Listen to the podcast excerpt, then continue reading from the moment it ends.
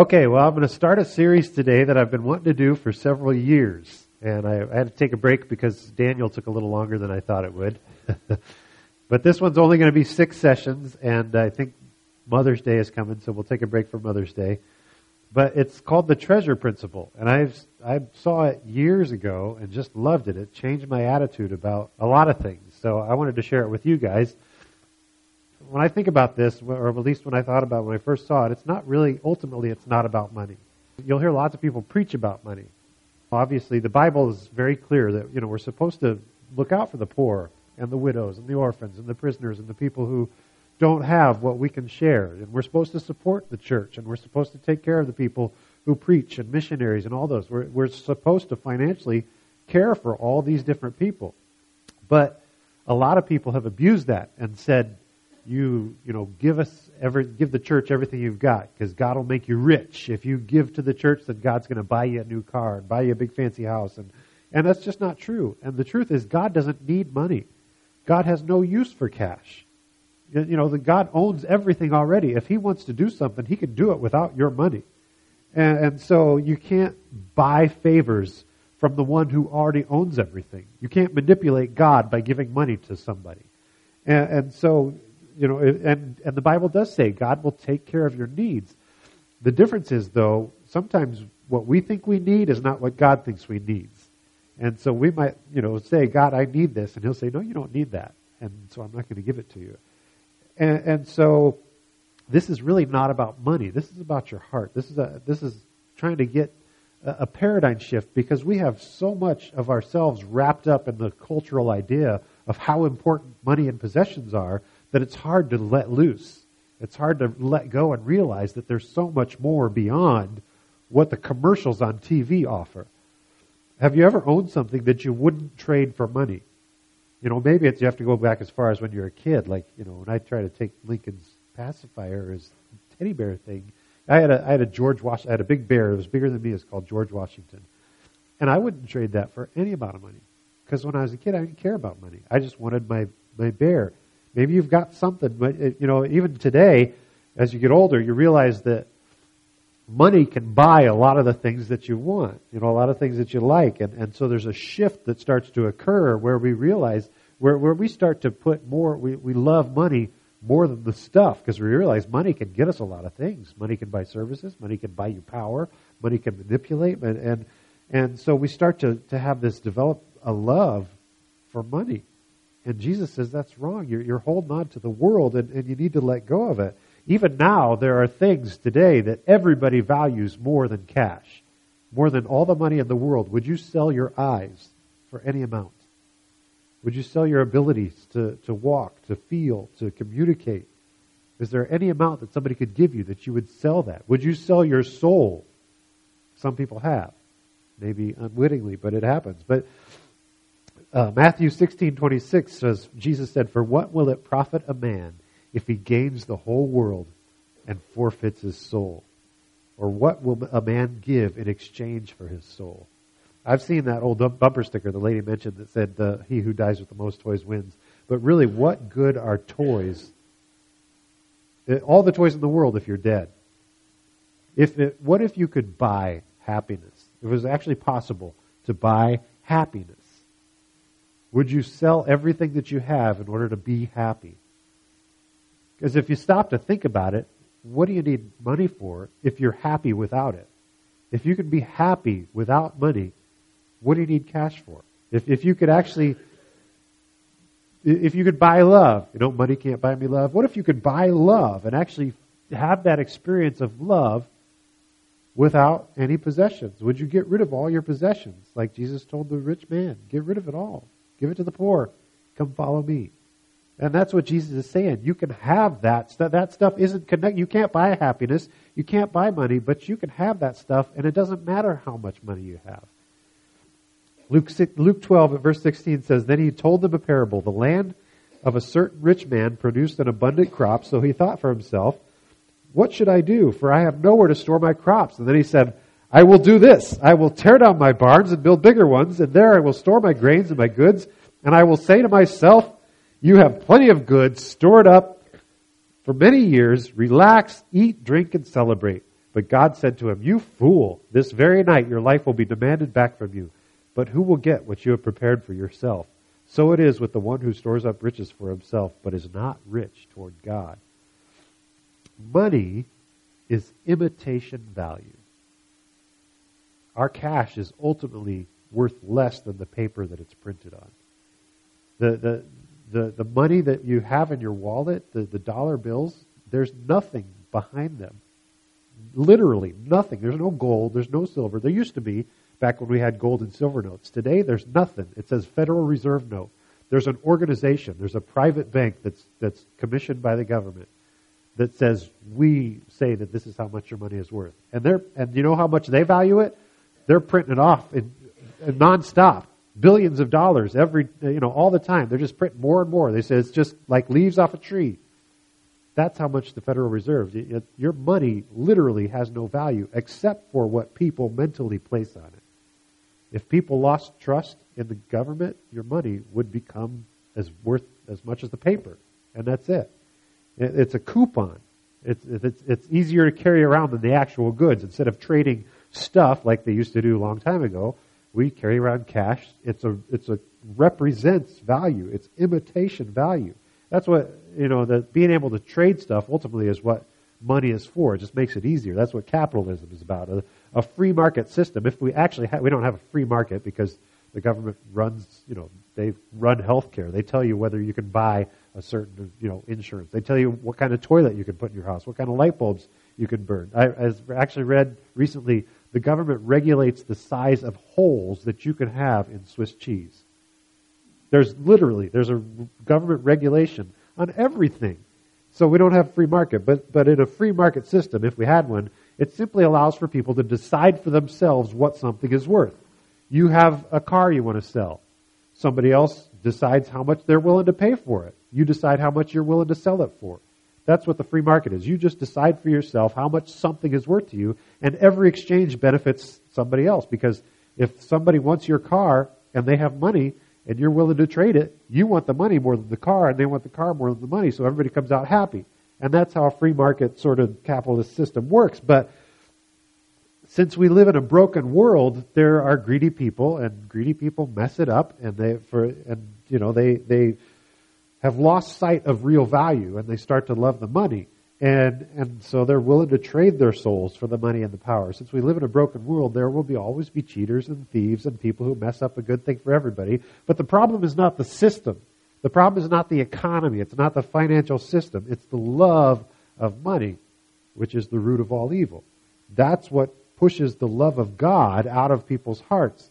And, and even, you know, communism, which is a terrible system in our world, but communism would work if we lived in a godly world where everybody loved their neighbors as themselves. If they, if everybody did that, then it'd be a fine system because there would be an equal share of all the resources and everybody would have what they needed because they'd just say, I need this, and they'd get it. But communism, obviously, it can never work because resources are scarce in our world and it's, and, and there's, uh, you know, people will always try to take more than their share. So, but ultimately, it's not the system. No system will be perfect as long as sinful people are part of it. And, and and the problem isn't economics, it's, it's the hearts of people in the economy. No economic system will work without everybody involved submitting their lives to God and doing what God tells us to do. But like I said, this message is not about money. It's not about property. It's not about the things or the services you can buy. It's about our attitudes. It's about our hearts. It's about uh, ultimately all all earthly treasure is garbage. Everything you own will wind up in a garbage dump somewhere ultimately. All the money you have will wind up gone. I mean, some, if you don't spend it all now, somebody else is going to spend it. And, and ultimately, there's going to come a day when the economy is going to crash and it's not going to be worth anything anyway. And then they talked about how Jesus is going to come back or you're going to die and your money's, in heaven, your money is garbage. The streets are paved with gold. How much do you think your money's going to be worth? And, and so, uh, where your treasure is, Jesus said, your heart will be also. So that's what we're talking about. Where is your treasure? What do you treasure? Where is your heart? Luke 12, 29 says, Do not be overly concerned about what you will eat and what you will drink, and do not worry about such things, for all the nations of the world pursue these things, and your Father knows that you need them. Instead, pursue his kingdom, and these things will be given to you as well. Do not be afraid, little flock, for your Father is well pleased to give you the kingdom. Sell your possessions and give to the poor. Provide yourselves purses that do not wear out, a treasure in heaven that never decreases, where no thief approaches and no moth destroys. For where your treasure is, there your heart will be also. So basically, God says, don't worry about the stuff money can buy. I can take care of that. God knows what you need, and He's more than capable of providing it. God owns everything. You don't think He can manipulate something to make sure that you have what you need? Then you don't have very much faith. If you trust completely in your ability, and that's it, if you don't trust God, you just trust what you can do, your ability to provide, your ability to care for yourself, then the greatest that you can ever achieve are the things of the world. I mean, if you owned everything in the world, that's as much as you could have. But if you deprioritize the things of the world, Jesus says, and make your primary focus the things of God and of His kingdom, then the greatest you can achieve goes far beyond anything this world can offer. I mean, we, the, no eye has seen, no, nobody has imagined how amazing heaven is, is what the Bible tells us. It goes beyond our imagination, how amazing heaven is. And the, what, the wor- what the whole world can offer doesn't even come close. And, and so if you go for the world, you might get the world, but that's it. And that's where it's going to stop. And when you die, you lose it all. But if you go for the kingdom of heaven, you go way beyond the world. Uh, Matthew 6:33 says, "But above all, pursue his kingdom and righteousness, and all these things will be given to you as well." He'll take care of what you need. Jesus points out that righteousness is the treasure we ought to be going for. Righteousness is what we ought to be investing our lives in and, and, and what you should really want. You seek that first and you'll have it made. And it really doesn't have anything to do with what you can buy with money. It has to do with the person that God wants you to become. And, and that's more valuable than anything you can own. It's about who you are, not what you have. Because that's all God sees. God doesn't give a rip what you have. God wants to know who you are and who He wants you to be and who He's making you, building you up into. If you think about it, the most valuable thing in all existence is God Himself. Right? Because He can make anything. He's made the whole universe. He spoke into existence. I mean, you think the money that you have is worth something? God spoke the entire universe into being. If you want to be, have access to what you need, access to, to, to what you can enjoy, access to, to the best of the best, you want to connect yourself with God and forget about what you can hold on to on this earth. You, so the greatest treasure that you can get is to have a right relationship with the Lord. You'll never have anything better than to have a right relationship with Jesus. And, and God offers that completely free. You can't buy it. You can't barter it. You, all you can do is ask for it. And it's up to Jesus whether he gives it to you or not. And his terms are repent and believe. That's it. Just repent and believe, and you can have it all. And, and, and, and his grace and his forgiveness is, is open to anyone. He says, anybody who repents and believes can have this. Anybody who leaves it all behind and comes and follows me can have more than they've ever imagined. And again, this is not about money. This is about your, your heart. This is about what God has prepared for you. So obviously you want to be wise with money. We did the Dave Ramsey thing so that people could get their finances ordered because it's stupid to live in debt. It's stupid to not be able to take care of your, yourself and to take care of your family. But it's also stupid to put that, to, to only depend on yourself and not to put your faith in God and what He can do for you. And, and so, it, God has done all the work. He's done it, He's done whatever it takes to make it possible for us to approach Him, and even more so to be called His children. And and you can't buy that, but you can't get it just by asking. And and, and you remember the story about the rich young man who came up to Jesus and said, "What do I do to be perfect?" And He says, obey the commandments. He says, I've, I've obeyed the commandments since I was a kid. I've obeyed the commandments, no problem. So Jesus says, okay, sell everything you have and give it to the poor. And then come follow me. And the guy went away sad. He wasn't willing to let go of his stuff. And, and, and do you think Jesus was asking him to sell all his stuff and come follow him because he wanted him to have a miserable life and, and not to enjoy being alive? No, of course not. He wanted to enrich his life. He wanted to give him so much more. He, th- the rich guy thought that his life was just what he owned. He thought that who he was depended on what he could control and what he could buy and what he could spend. And he lost the point. He lost sight of the fact that there's so much more beyond that. Jesus said, I want to give you so much more, but you got to get rid of what you're, you got to open up your hands and let go of what you're holding on to so that I can put what I want into your hands. And the guy didn't accept it. He walked away sad. Verses uh, 19 in that Matthew 6 says, Do not accumulate for yourself treasures on earth where moth and rust destroy, and where thieves break in and steal, but accumulate for yourself treasures in heaven where moth and rust do not destroy, and thieves do not break in and steal, for where your treasure is, there your heart will be also. This is about your heart. This is about who you are from the inside out, and where you're heading, and what you're connecting yourself to, and what you're committing your life to, and what you're depending on, and where your faith is. The point of all this is to remember who we're ultimately working for, what we're ultimately working for. We spend so much of our life trying to make a living, you know, trying to put food on the table and pay our bills and be able to afford some of the things we want. And that's all well and good. Unless we get so lost in making a living that we miss the point of why we're alive. That we miss what real life is all about. Real life, real living is not about worldly goods and services. If you really make your top priority the mission of the church to save souls, to go out in the world and bring people to the kingdom so they can also enjoy this. If you're if you if that's your priority, if you're if you're working to help those in need and, and put your own wants secondary, to, to love God and to love your neighbor as yourself and to do what you can to save those people and to help those people in need, you'll come out the winner in eternity. And that's Jesus' promise. Uh, it's not about money, it's about attitude. It's, uh, and money your attitude about money can build up or break down your eternal life.